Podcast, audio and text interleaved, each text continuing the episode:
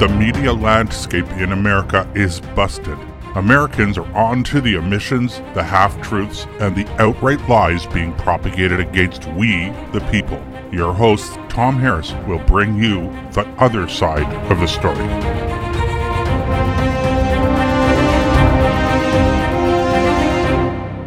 We've seen countless absurd policies and projects underway in the United States and indeed many democracies around the world.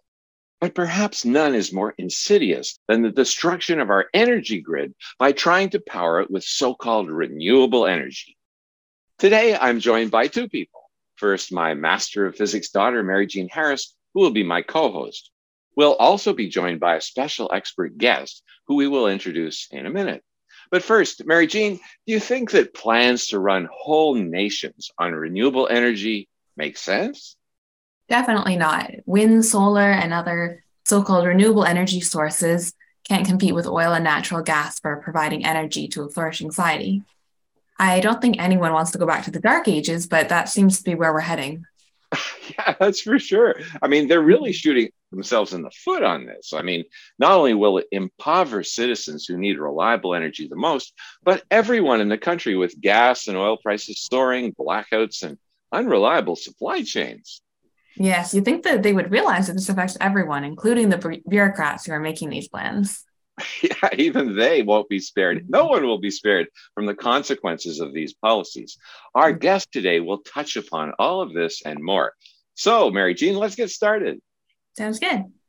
Okay, our guest today is Dr. Paul Prentice. Dr. Prentice was the chief macroeconomist at the US Department of Agriculture under President Reagan. you know, Mary, Mary, Jean, I should just tell you quickly uh, Lori and I went out, my wife's Lori, we went out to greet President Reagan when he came to Ottawa. We both had a big sign that said, friends in freedom. Of course, the media ignored us. They only filmed the, the people who were actually against Reagan. But we saw his outline, you know, we could see it through the car window. So I had some association. Uh, Dr. Prentice has also served as a visiting scholar at the US Department of Treasury. He earned his BA in mathematics and a PhD in agricultural economics from the University of Connecticut. Since leaving the federal government in 1985, Paul founded five businesses. He was economic advisor to the Herman Cain 2012 presidential campaign and an economic surrogate for the Donald J. Trump 2016 presidential campaign. Dr. Prentice is a retired professor of economics and business at Colorado Technical University and a retired fellow of the Centennial Institute at Colorado Christian University. Paul currently serves as associate scholar at the Ludwig von Mises Institute, senior fellow at the Independence Institute, and board advisors of the Bastiat Society of Colorado Springs. So, welcome to the show, Dr. Prentice. Oh, thanks for having me, Tom. Okay. And Mary. Mary Jean, yeah. okay, Mary Jean, you can start the questions. You're my new host, go- All right, co-host. Sounds good. So we're first going to talk uh, touch on lockdowns a bit, which fortunately aren't a huge problem anymore, but they had a huge effect on us in the last few years. So, from your studies, what have been the impacts of lockdowns in Colorado? Uh, and was this comparable to the rest of the US? Uh, sure, Mary Jean. Uh, even though lockdowns have ended, uh, they're still on the table. So I think the study is still very relevant because our masters, our betters, our policymakers um, are keeping that as an option for the future. So we'll see if they do this again. Um, what we found, we did a study with the Independence Institute, and we looked at the costs and benefits of, of this lockdown in Colorado. And uh, we found the costs were just extreme. And shockingly, the benefits were close to zero. And I like to say it takes a special kind of stupid to invent an economic policy that is all costs and no benefits. But that's what happened. Wow, that's incredible. Now, do you think any of the lockdown and COVID measures were actually warranted? It sounds obvious that they did more harm than good. Uh, no, they were not, were not warranted, um, and it's easy in hindsight. But even even before the lockdowns really started rolling, a lot of economists were saying this is a bad idea. This is not the way we should be running an economy. And a lot of epidemiologists were saying this is a bad idea. This will not work. Uh, so it, it's just a an absolute horrifying situation we put ourselves into. and I would argue purposefully by people who have a higher agenda than just uh, what we think is going on. Um, mm-hmm. you know, I, I, I actually in Colorado we we had two people that were shot in the head and murdered in, in a small rural town, and they were uh, they were written up as died of COVID. because they had COVID uh, uh, diagnosis. And I'm thinking, I think, how about Florida, right? Here's one from Florida, maybe man eaten by shark dies from COVID. The yeah. whole thing was so overhyped and and unnecessary and ultimately as we'll discuss uh, damaging to to the economy to the human beings inside the economy to our political freedoms uh, at zero benefit health wise yeah and it's interesting you know i'll just ex- expand on that from my understanding. Professor joffe j-o-f-f-e who's an epidemiologist actually at the university of alberta he somehow monetized the health impact of the lockdowns. And he showed that the lockdowns were far more damaging, even from a health perspective, than from a um, you know than than the amount of good that it did. So I mean, it's not just finance; it's also the health was much worse.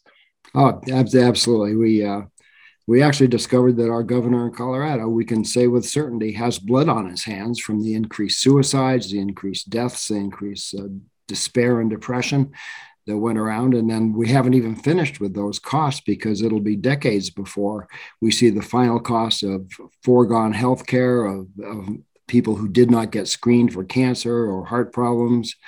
Of, uh, of students left behind in education systems, it, the the damage is, just goes on and on. Yeah. So we can hope and pray that that we get better leadership in the future, and that people wake up and just will never comply with this again.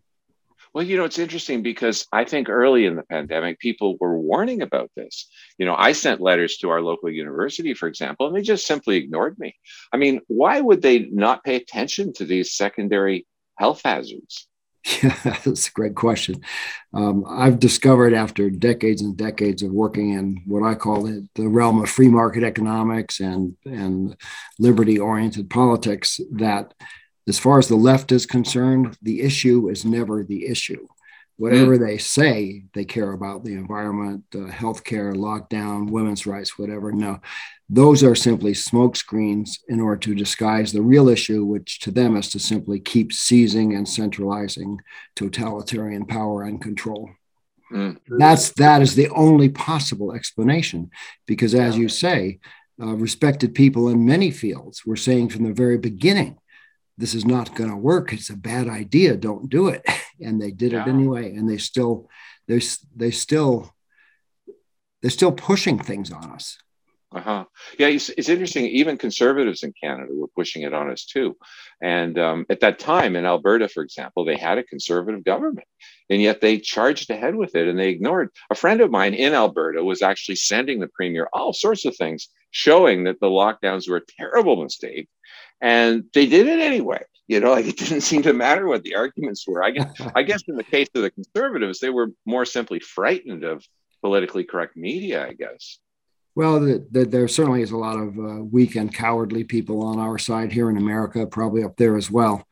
Um, so there's two kinds of people. I spoke of the absolute evil of the leaders and, and ruling class of the left who design these things but the what uh, I think was Lenin called useful idiots of the other people that simply go along with it. So we yeah. have way too many useful idiots disguised as conservatives. yeah, yeah, exactly. Yeah, and so continuing on with the economy, um, why do you think it was important to keep the economy running during the COVID pandemic in particular? Well, the economy is is is the the, the organic system within which we feed ourselves. yeah. You, you you you can't have an economy without production. You can't consume without producing something, and you can't just print money to pretend that you have goods and services. We're paying the price for that right now. Uh, so it's critical to keep the economy running because the economy is us. It, it's our lives, our people, our hopes and dreams. I, I think of the uh, an entrepreneurial couple that I interviewed, a, a minority couple, uh, Hispanic and Asian, that had started a business and it just got crushed during the lockdown. They lost all their money, they lost their dreams. It's just, you know, you can multiply that by in Colorado, 40,000 lost businesses, and uh, nationwide, hundreds of thousands. Um, the damage, and that's just what we can measure from the immediate impact. You know, think about the mm-hmm. lingering and secondary and tertiary impacts that have yet to show up. Mm-hmm. Well, mm-hmm. it's interesting. You know, we've had a big drop in donations during the pandemic because of course a lot of people just don't have the disposable money they had before. But also i was thinking you know people are running restaurants where they have to pay rent you know they have to pay for storing whatever they're not using uh, they have staff. I mean these people must have been really creamed when they were told they had to close down or restrict the number of people in their restaurant to half the number or put up you know these plexiglass barriers. I mean people like that must have been creamed yeah, that's uh, the brunt. The brunt of the of the economic damage from the lockdown in Colorado was borne by small to mid-sized businesses, a lot of minority employment. Um, the couple I just spoke of, that was a small restaurant they had opened, and they had just ironically been very successful and expanded it just before they got locked down. So they had sunk oh. everything into it. They had mortgaged their house and moved into an apartment. Uh, they were taking care of a special needs kids. They had family um, employed in the business and a lot of entry level workers, and, and 35 actually in total, and they all lost everything. Oh wow! And you know, media seem to hide this from us. I mean, you you wouldn't know just walking around our neighborhood, for example, of the number of homes and families who are really in distress. Yeah, it's uh, it's quite shocking, and and again, I'll, I'll speak to the, the policymakers who make this big show of caring for poor and minorities, but their actions completely betray that because everything, almost everything they do is destructive of those people. Mm-hmm. Well, that leads to another question on that same topic. And I hope you don't mind if I ask you, what do you think is the major driver of the lockdowns? I mean, you say it's partly the left looking for control and the conservatives that, being frightened of yeah. wokeness. Tom, to me, that is the main driver. Actually, you have to go to, to the highest level possible and, and look at forces and people involved in the World Economic Forum and, and a lot of other places, uh, World Health Organization. It, it's much more than just local policy. It's in what I call the globalist techno fascists trying to take over everything. Yeah. So I'm not a conspiracy theorist because it's real. It's not a conspiracy if it's real. They're on record as saying this. This is what they want to do. This was their intent all along. Yeah, you might have heard the expression that the difference between a conspiracy theory and the truth is about six months. That's right. it's a matter of time. That's a good. I one. have to attribute that to Russell Brand, the British commentator. You know, he's a comedian. He also talks about all these things. So, Mary right, Jean, right, the uh, the Scottish brogue. I've heard, yeah. I've heard him. Yeah. so, Mary Jean, you go ahead. Oh, I was just saying the uh, the lockdowns are even though there's not really much in the way of COVID lockdowns, so who knows how long that'll last. Uh, climate lockdowns are, of course, something else that'll really uh, harm our society if we're forced to um, not do our the, our regular activities based on so-called like climate change that we're causing. Yeah, for sure. Now, just before we get on to that, though, can we talk one more question here? Uh, you know, have Colorado and the rest of the U.S. have they recovered from the shutdown, or are there still outlying damages that we're seeing? And th- and you were suggesting those may actually not be visible for quite a while. Right. We can never recover, uh, even even though some of the uh, GDP type numbers have shown growth. You've lost an entire year of production You'll mm-hmm. never make that up. You can't make it up. so the fact that we've come back to growth rates that are positive, temporarily at least, uh, is by no means means that we've made it up. And the mm-hmm. fact that we've got employment is no means makes up for all those millions of lost jobs before. And just on a personal level, if you were working and then all of a sudden you didn't work for a year, you've lost a year of advancement, a lost a year of of increased skills, applications, all kinds of things. They just mm-hmm. the, the, compound effects of, of this are the what uh, Frederick Bastiat called the unseen. We mm-hmm. we can't really see that, but we can analyze it and determine that it's huge. Mm-hmm. mm-hmm. Yeah, Mary Jean, why don't you go ahead with that idea of climate lockdown? That's kind of interesting. I don't know if listeners actually know what you mean.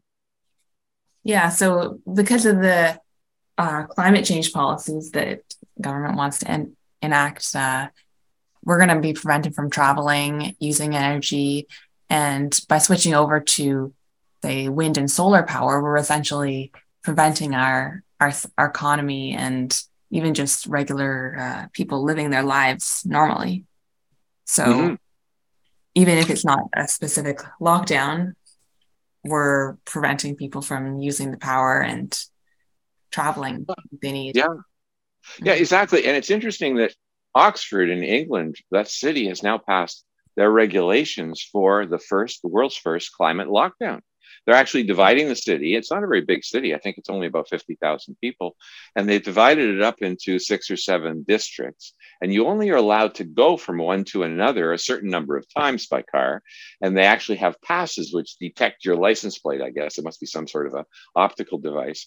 And I guess you'd be fined if you went from one to the other. I mean, you know, Paul, yeah, you... actually in in in Canada, they're talking about these 15 minute neighborhoods where you're basically prevented from going outside of your 15 minute zone a certain number of times. I'm not sure exactly how it'll work, but huh? it's an idea here too. They haven't introduced that yet, but they're pl- they want to. Yeah, Paul, are you seeing a similar move in the United States towards these restrictions of travel? Um, there, there are plans for that uh, right now. That, that I think Mary Jean has it right, and, and you as well. That the the COVID lockdown was simply a dry run for something much deeper and much more powerful, which will be under the, the guise of climate change. That'll be their excuse for seizing seizing more and increasing totalitarian control. And we have to look for one more thing, even more beyond that, which is the development of uh, central bank digital currencies. And so we're going to head towards one world government run by by uh, by these these globalist techno fascists uh, with one world central bank, one world currency, one world military and police force, and that's what they're trying to do. And so the COVID wow. lockdown was a dry run. They have plans for a climate lockdown and much more plans beyond that. Uh, yeah, we'll be enjoying our our uh, grasshoppers pretty soon, I think, for, for breakfast. so it sounds like maybe the COVID lockdowns, in some people's minds, at the top of the WEF, they may have been using it as a pilot study, a pilot project to see if they could employ this and people would obey. You think that might be part of the reasons for the COVID lockdown? There's there's no question it was a dry run, and they wanted to see how far they could push the envelope, and they found they could push it pretty darn far. That most people would comply under the most irrational circumstances, uh-huh. and so it was simply setting the stage for the next level, which uh, as Mary Jean is talking about, some sort of climate emergency lockdown, and then eventually some sort of currency crisis that'll push everything towards this their dream of one world government. And so it's up to us to stop them. Yeah. And, and you know, something that strikes me as strange, and maybe I'm being naive, but when I was growing up, I always considered the left as tolerant of alternative points of view and tolerant of different lifestyles and all that sort of thing. Now I find them the, the most fascist, as you say. I mean, what's happened? Have the, were the left always this way and I just didn't see it? Or are they now much worse than they used to be? Uh, the left has always been the left. Uh, go back to Marx, and, and you realize that this was a 100 year, 150 year march through Western civilization, through our institutions, breaking down our families, breaking down our educational systems, breaking down our moral base. So it's it's it's very very deliberate. Mm.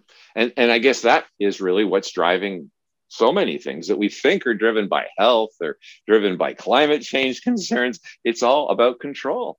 Yes, the issue is never the issue. The issue is yeah. always seizing and centralizing control, power, and authority to the left. Yeah, yeah, it's pretty incredible. So, yeah, you go ahead, Mary Jean.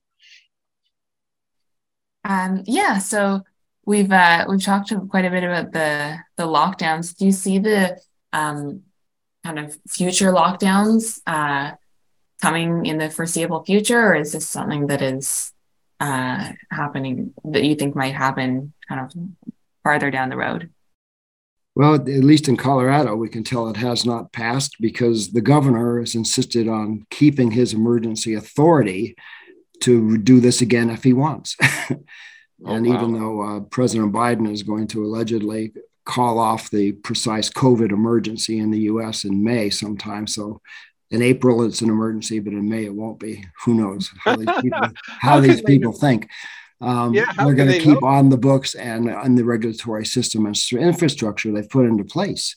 Uh, the entire legal system for doing it again for any reason they want, anytime they want, anytime they think they can get away with it, that we, the population, will comply and allow them to do it.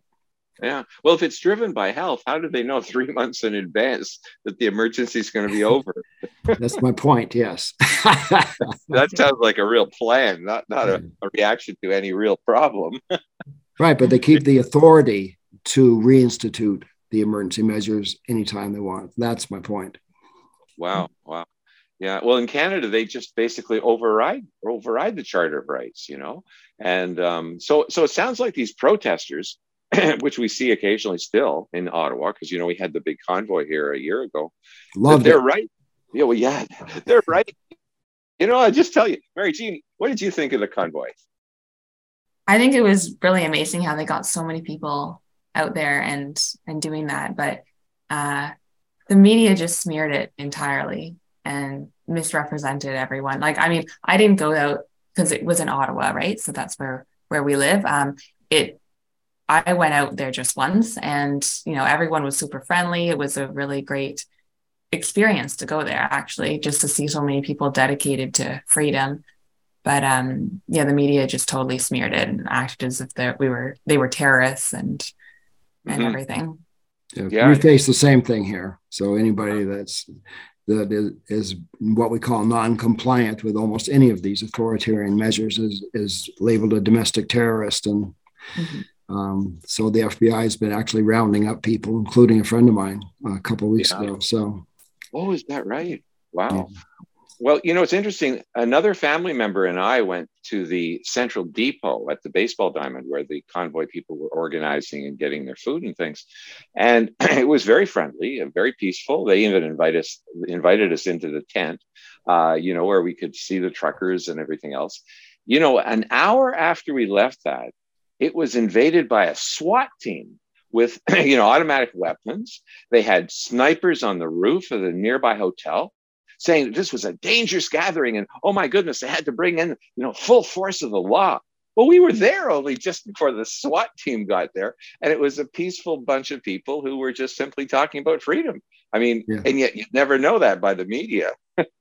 No, you wouldn't. And thank God we do have alternative media, such as your podcast and others speaking yeah. out against it. And we'll see how far, how much inroads we can make into the general public's consciousness. I, I am heartened that many people are waking up to the terror that's coming their way. Um, and I yeah. don't mean woke, I mean wakening up. yeah. To, uh, well, you know, Paul, uh, I should tell you and our, I tell you and our listening audience, there's a rap star by the name of Tom MacDonald. He comes from Vancouver. He's now in living in California. Anyway, he put out a video called Brainwashed, and he said much of what we're saying in today's uh, interview. And the interesting thing is, he's had 17 million views. Ah. And, and like tens, and he has 64,000 comments. And this is mostly from young people saying, Yeah, he's right. You know, because he's saying things like, don't defund police. Defund the media who lie through their teeth you know? So i mean it's rap. Uh, so you know you might find it a little obnoxious this guy with tattoos on his face even on his eyelids. But the fact is i think that there's a groundswell of young people who are saying this is totally crazy because we're seeing young people now defying their parents and not getting the injection. I mean yes, you, that's our hope. yeah do you see in the united states is there a well, obviously with Tom MacDonald there is, but do you think that some young people are waking up? Oh yes, yes, quite a few. Whether it's too little, too late, well, time will tell. Mm-hmm. Uh, but we do have a history in, in America, at least, of of getting on the right side eventually of most things and fighting for our freedoms. So we yeah. will. Well, we got to have a break now. And after the break, we're going to get back to the whole issue of energy reforms and talking about the Biden administration's approach to the energy transition. So stay tuned. We'll be right back after the break.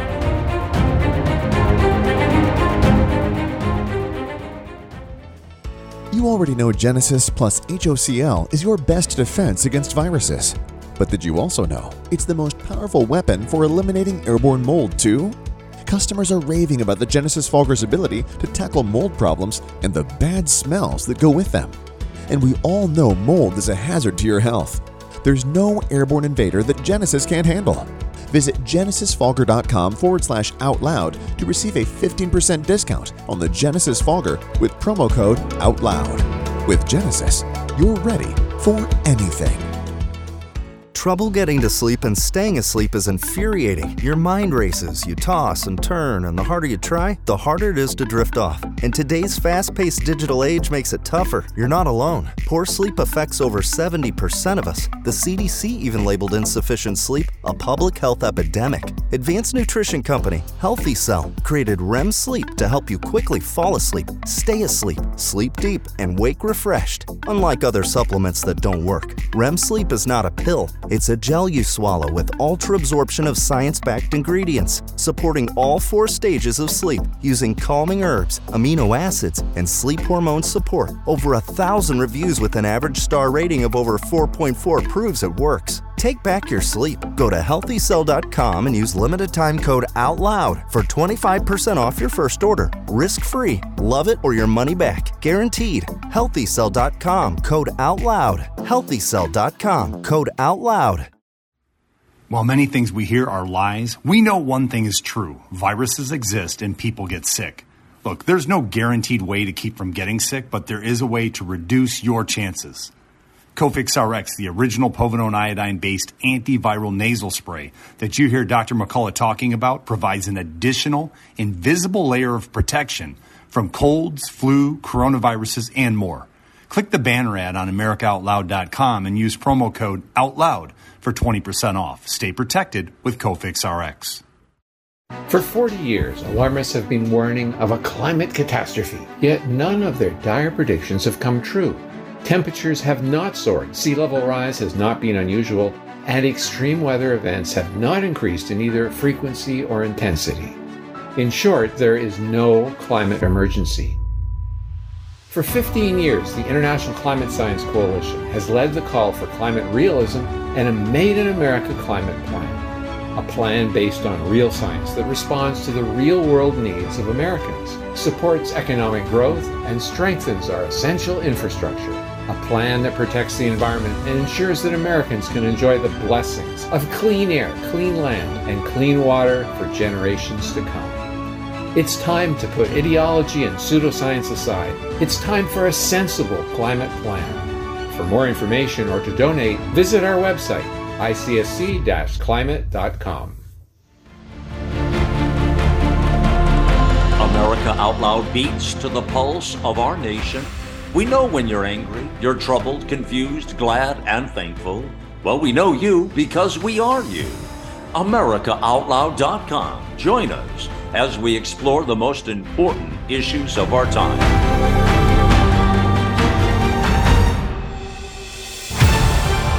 America Out Loud Talk Radio. The liberty and justice for all.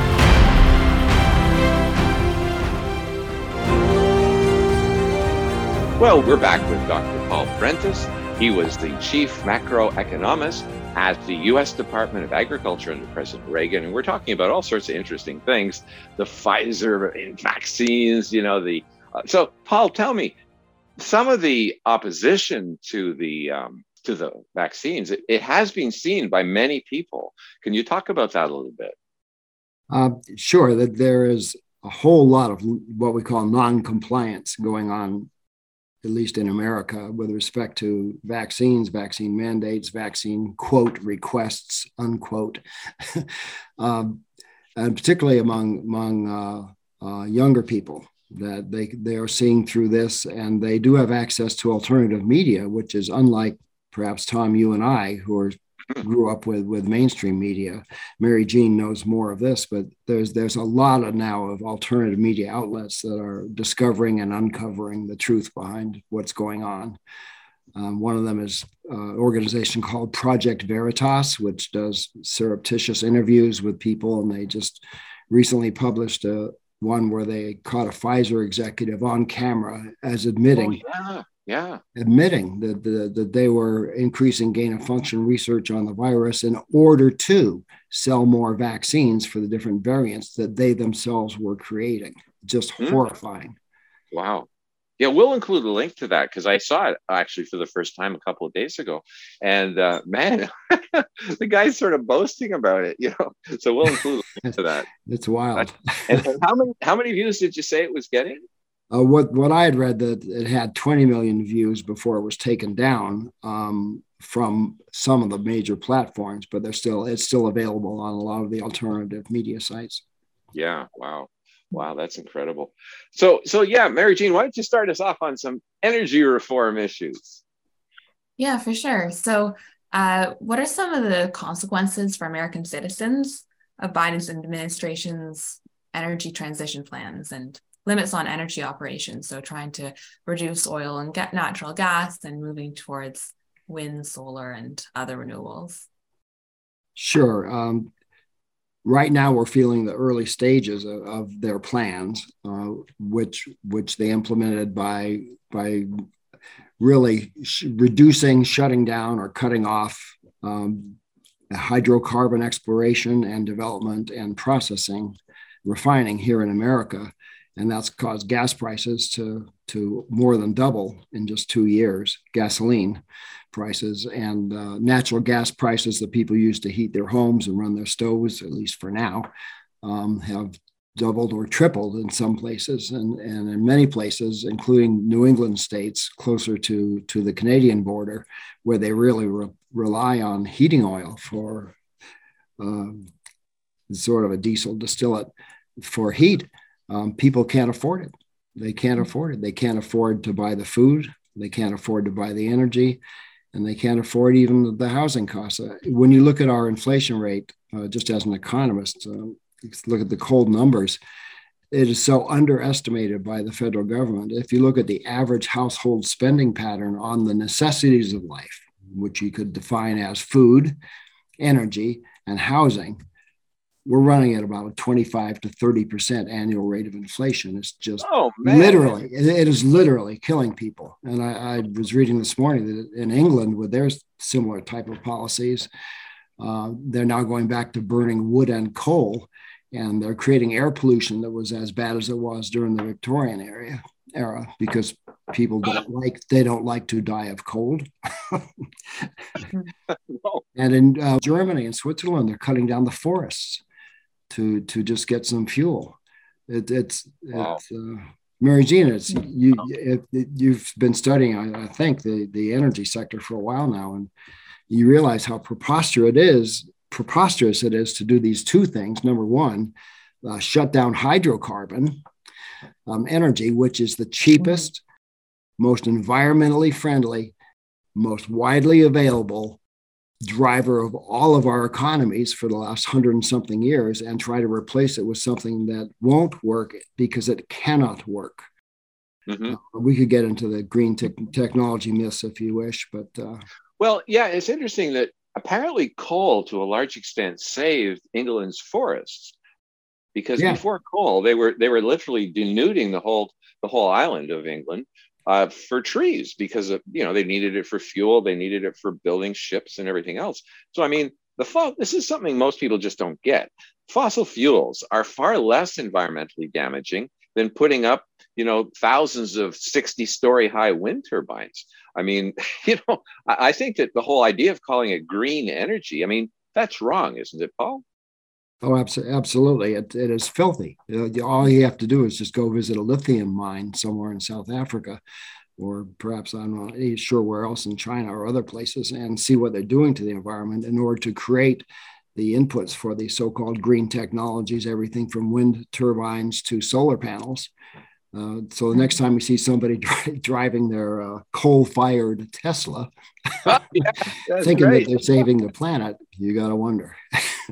right, and, and, you know, I'll put under the podcast when it goes up online on Monday a link to a two minute segment of that film by Michael Moore, Planet of the Humans. And, you know, it's funny because he's a very left wing producer and has done a lot of things that the left just, you know, jumped up and down and cheered about. But they didn't cheer about this because he showed the real environmental impacts of wind and solar power. And I came out of that video actually thinking, man, this is the dirtiest energy on the planet.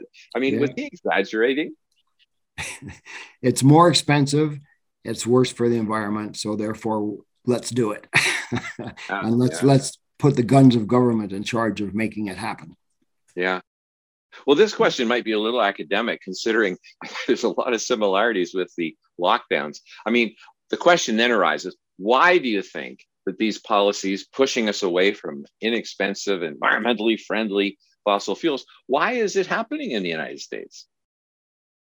Uh, I would just just urge people to think about this that um, cold and hungry people are much easier to control. Oh yeah. Mm-hmm. Yeah, good point. So it's again a control issue. And that's the left, absolutely. Yeah. And it also strikes me that if you're reliant on energy sources like wind and solar that require massive government subsidies, doesn't that effectively put the government in charge of your energy infrastructure? Oh, yeah. yeah.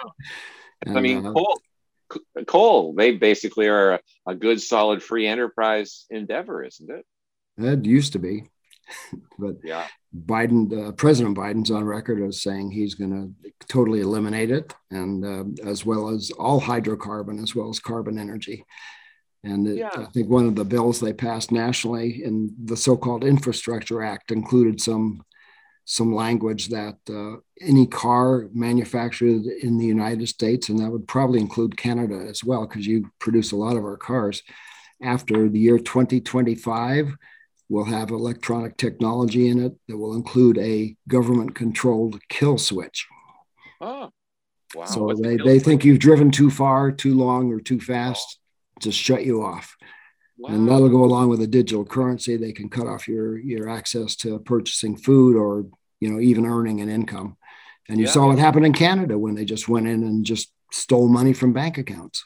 Oh yeah, yeah, that's incredible. Mm-hmm. Well, you know, it's funny because just as an aside topic, um, I have a lump of coal in my hand right now uh, from, from, Eastern Kentucky. I went there to give a presentation to the Pikeville Chamber of Commerce quite a few years ago, and they took me on a tour of uh, strip mining areas that were rec- reclaimed. They actually returned it to nature. And I'll tell you, we went from the natural area to the reclaimed area, and the circumstances improved. I mean, there were more there was more wildlife.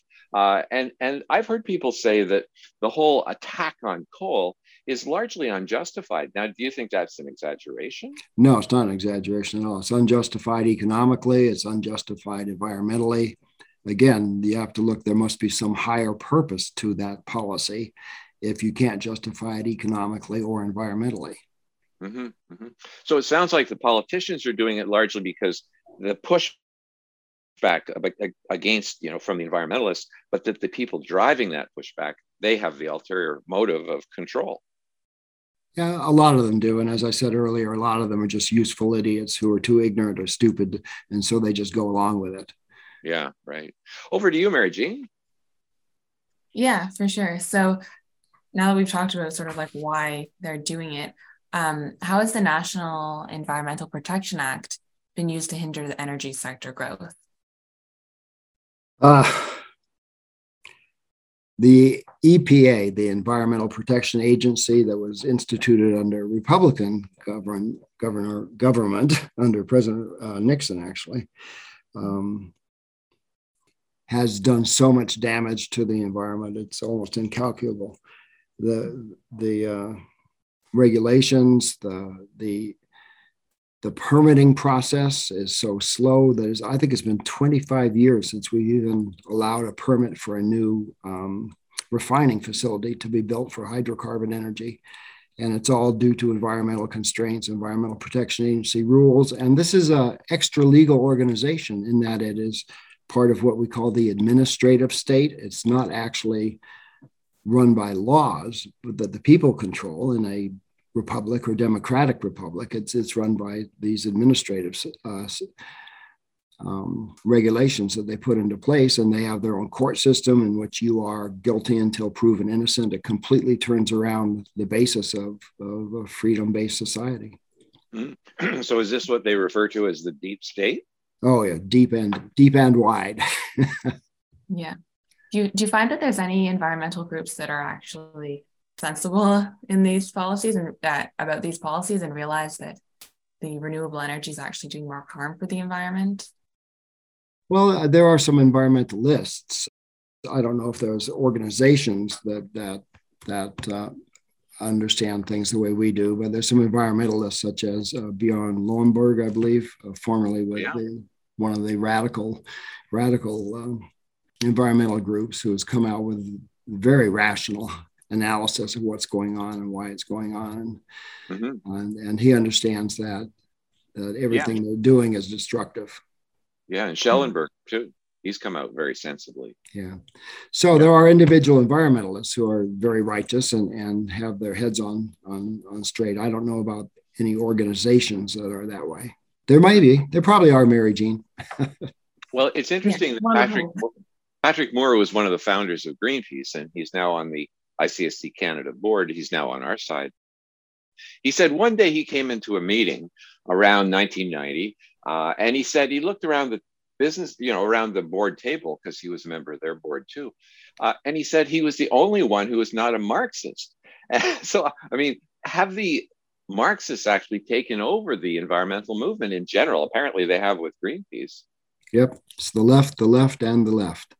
Oh wow! And I think yeah. Bjorn Lomborg comes out of that same background. Uh-huh. I think one of them, the gentleman you cited, or, or Bjorn, I think, uh, has quoted when they've been in these meetings and they they have um, they have told the people that what they're spreading around is, is not true. It's actually a bunch of lies. Yeah. And the response was, well, of course it is, but that's how we have to get our way. Yeah. So the means yeah, exactly. justify the end. So, yeah. It goes, it goes right back to Karl Marx. Well, and also um, Patrick Moore, and I'll put a link to his book he called a book that he wrote. It was called Confessions of a Greenpeace Dropout, you know, which of course I imagine infuriated Greenpeace. But um, yeah, Patrick Moore is a pretty brave guy. These characters who actually go against their previous allies. I mean, we got to really support them because you know they're they're brave people. But um, you know, one question I asked Paul of all my guests who who actually uh, you know are standing up against this woke insanity with respect to climate and everything is how is it for them personally? I know some of the scientists, Dr. Tim Ball, who unfortunately passed away earlier last year, um, he got five death threats, you know, really serious ones where they're involving the police and all sorts of things. Have you been harassed at all for your point of view? Um, I have been, um, let's see, politely excused from several universities and university events for speaking wow. what I call economic truth and what they think is get blasphemous against their Marxist ideology. Yeah. So yeah, I, have I've had that, but no, I've not been um, yet approached by any any authorities with handcuffs and guns in my face, but I wouldn't be surprised. yeah, that's right. Well, you know, it's interesting. One of the scientists in the United States was telling me he had a uh, he was working for um, let's see, it was a NASA office actually, and there was a climate protest near his office, and there were a couple of bullet holes put through his window. So yeah, there's a violent element, that's for sure, to the left. I mean, we're always told they're interested in peace and goodwill. Uh, not if you disagree with them. I'll, just, I'll just tell you a funny story. I went to a presentation at uh, one of our local museums here in Ottawa because we're the capital city, so we have most of the museums. And um, it was about the end of snow in Canada. It was being put on by Ecology Ottawa. And I called Ecology Ottawa ahead of time and I said, would you bring in a scientist to talk about what the actual data shows about snow in North America? Oh, no, they wouldn't do that. So they brought, they, they, they brought in their top champion skiers and they were all on stage kind of lamenting oh horrible it would be if there was no snow you know there'd be no skiing and i went to the microphone about 500 people i guess i was a little scared but i went to the mic and i said to the skiers, I said, How do you feel about the fact that the organizers of this event refused to bring in scientists who would tell you that snow cover has been increasing over North America for decades? And oh, the audience went berserk. One woman in the front row, she stood up and she shook her fist at me and she said, Go home, you know? And And I said, well, look, check it yourself. It's on the National Snow and Ice Data Center. You know, and the snow cover has been increasing. And, you know, it's funny because we went, I went with a Arabic friend of mine and his son who had just come here from Egypt. And he said to me afterwards, the son, he said, I thought Canada was like a democracy. They want to shut you up. I mean, that's happening in the US too, isn't it? Oh, absolutely. It's, you know, one of the foundations of our of our liberty is free speech. In fact, that's the first of our 10 Bill of Rights yeah. is free speech because it's the foundation of, of, uh, of Western civilization. If you can't, if you can't speak truth, you can't think truth. And if you can't think truth, you can't act truthfully. Mm-hmm. Um, so it begins with, with speech. And so that's yeah. why they've been so adamant. Uh, so let me say something you, you mentioned earlier, the violence of sort of the, the left-wing woke mob uh, is something to fear. Um, I fear much more the left wing government mob because they have the legal authority to use deadly force. Mm-hmm, mm-hmm. Mary Jean, is this like something out of 1984 when you talk about speech and freedom and all that sort of thing? Because you, you, you read that book some time ago, right? Yeah, yeah, for sure. And I think it's the exact same thing. The people are just uh, sort of swept up with this whole left wing ideology and they don't really think for themselves much anymore.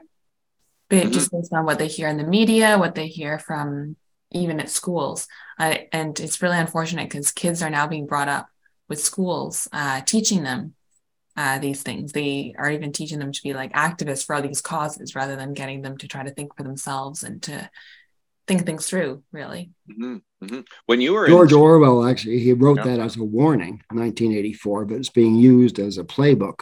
it's, it's, being used as a blueprint. He didn't mean it to be that way.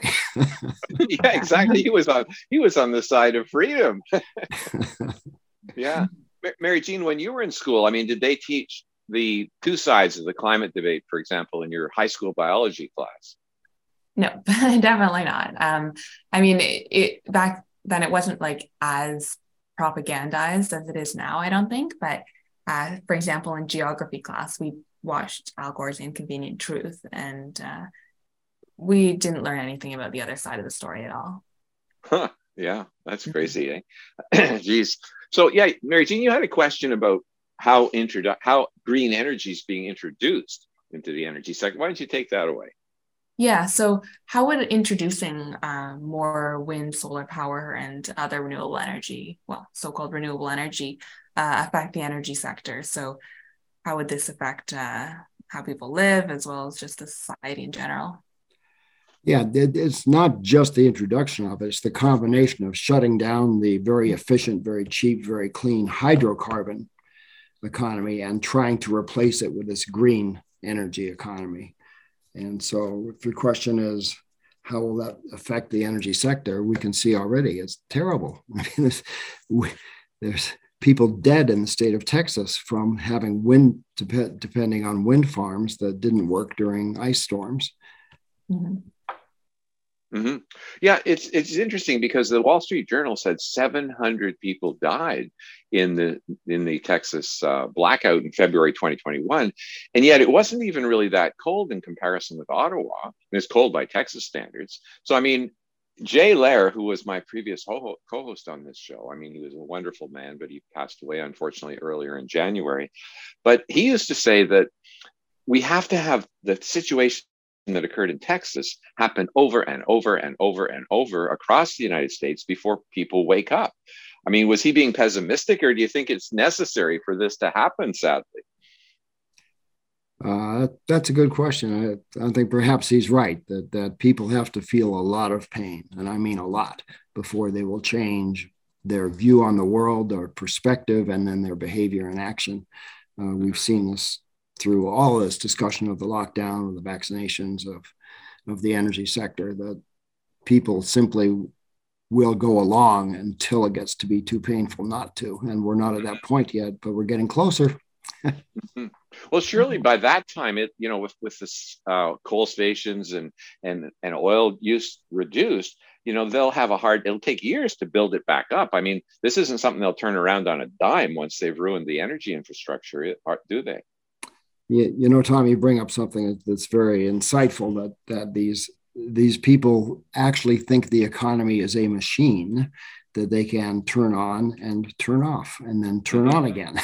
That's what the mm-hmm. lock, the lockdown. They believed they could do that, and then we see that you can't do that because the economy is human beings interacting and trying to better our lives. And that's how a market economy works. There's only two choices: either we have a free market economy or we have government control. And mm-hmm. you know, free markets have proven over centuries to be a better way of doing it. And government control has always proven to be a disaster, and yet we keep trying it. It's a, it's a mm-hmm. mystery. well, yeah. Here's here's a scenario. Let's say this continues without change.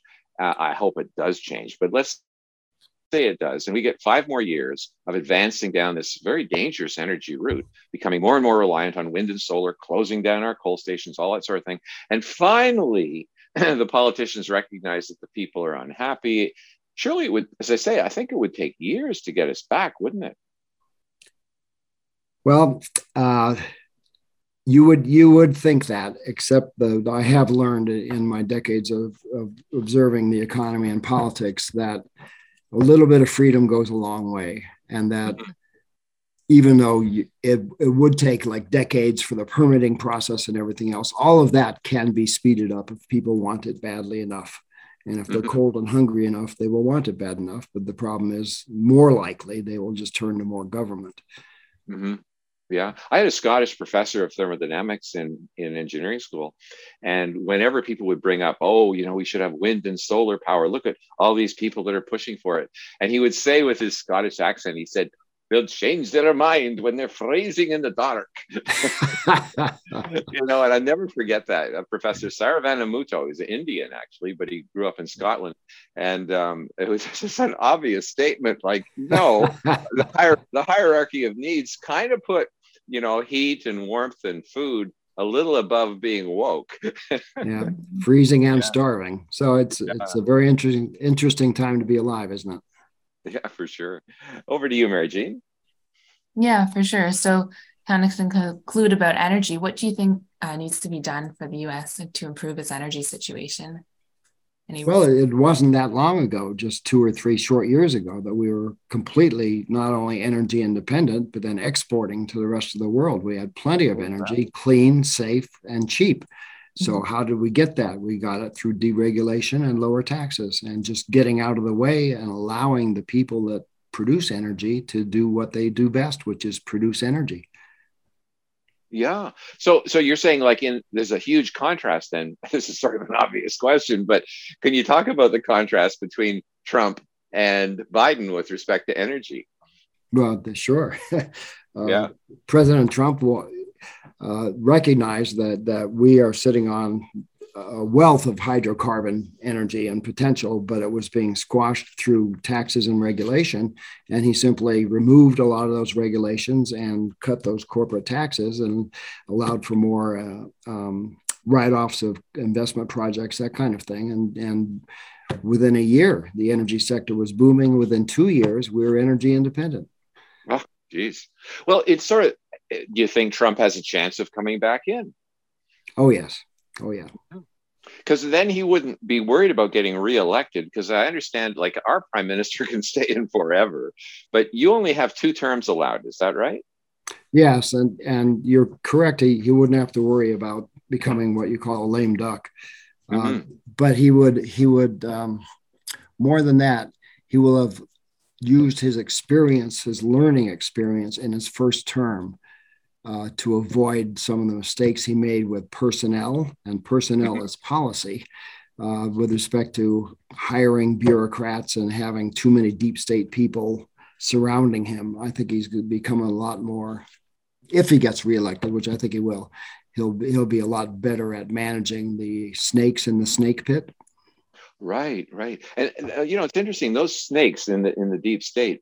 Uh, Will Happer, who was a professor, at, he's a professor emeritus at Princeton University in physics. He was actually working in the Trump administration for about a year as Trump's science advisor, and he tried to get the U.S. fully out, not just leaving the Paris Agreement, but get them fully out of the UN Framework Convention on Climate Change and the other climate stuff And he said the deep state were just too powerful. But you're saying if Trump comes back in, he can actually do more than he did the first time. I believe so. I believe he'll be in a stronger position. And as you say, he won't have to worry so much about reelecting. And he will have learned a lot of very hard lessons about who mm-hmm. he should trust and not trust. Yeah, yeah. And with uh, Musk actually liberating Twitter, yeah, free the bird. that's right. Yeah. So you think that's going to have a good positive impact? Oh, I, I think so. Absolutely. It's already yeah. it's already showing. It's not enough in my opinion, but it's certainly a step in the right direction. And there's a lot of alternative platforms that have been developed as well. Mm-hmm, mm-hmm. Yeah, Truth Social, I guess, is is Trump's platform, right? Yep, that's one. Another one called Getter, G E T T R. There's two oh. or three others. Okay, I'll, I'll write that down. G E T T R. So it's interesting. We're actually ending our interview on a pretty optimistic note. We're seeing the potential of Trump getting back in and fixing a lot of these things. We're seeing young people actually supporting Tom MacDonald and recognizing that a lot of this stuff is is terrible for the future of the economy and the and the society and freedom and everything else. Uh, so, generally speaking, do you feel optimistic about the future when you look ahead? Um, yes, I am, and and and it's it's two things. It, it's it's the reawakening that I'm seeing uh, in our churches here with respect to the idea of our original creator endowed liberties. Uh, there's more and more churches are now standing up and speaking out. Um, and then, as you mentioned, uh, and Mary Beth is part of uh, a younger generation who is somehow, yeah. even though you were miseducated, you were educated enough to be able to see through what's going on and, and make logical conclusions of your own. So, you know, we have a lot of kids and grandkids and they all they all understand what's happening. Yeah, yeah. So this is great. It was really fun. And also I love ending on the positive note. You know, Jay always had a super positive attitude because he felt, yeah, we can fix the world and we will. So this podcast, I hope people can share it around because yeah, don't don't uh, just kind of resign to the woke. You can stand up against it, you know. So I mean that's something. So Mary Jean, thanks for being my co-host. Yeah, well, thank you for having me. It's very uh, yeah. interesting to learn about. Yeah, we'll bring you back again, that's for sure. And Dr. Paul Prentice, thank you so much for being our guest. Well, I enjoyed our conversation. Thanks for having me on, Tom. And Mary Jean, nice speaking with you as well. Yeah, that's great. Thanks so much. so this is Tom Harris with co-host Mary Jean Harris and also Dr. Paul Prentice, our guest. We're signing out from the other side of the story.